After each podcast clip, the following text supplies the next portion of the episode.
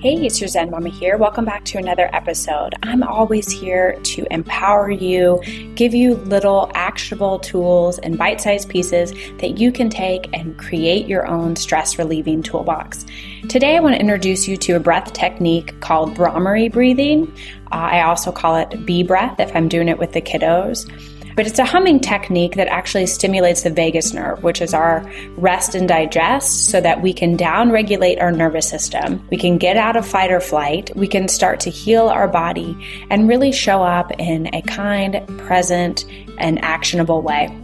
So it's a simple technique. It's the last few syllables of the word om, which is kind of a vibration.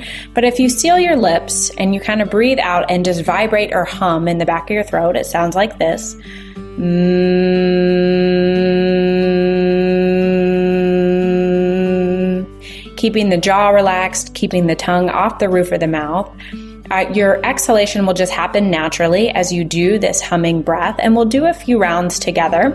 It's something you can do continuously. I suggest doing it for a minute or two. This is a great one you can do when you're sitting in carpool, when you're stuck at a red light, when you're in traffic. And just any time that you notice your body is getting stressed and you want to try to relieve that stress, down regulate the nervous system, and become more present. All right, so let's do a few rounds together. Take a big deep breath with me. An audible sigh through the mouth, let it go.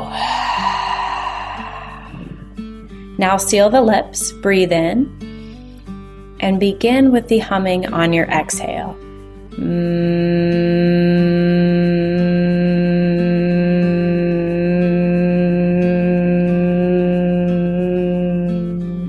When you're ready for your next breath, just breathe in and continue with that humming. Mm-hmm.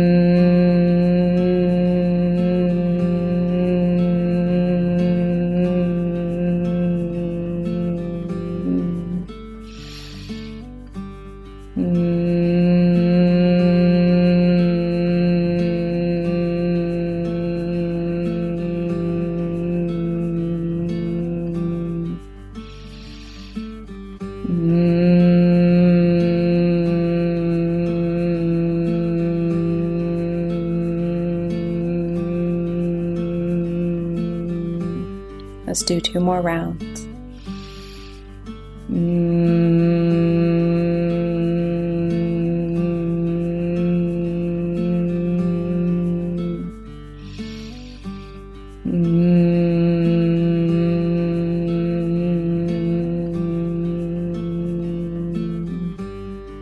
At the end of your second round, just sit quietly and comfortably for a moment Notice any subtle shifts or changes.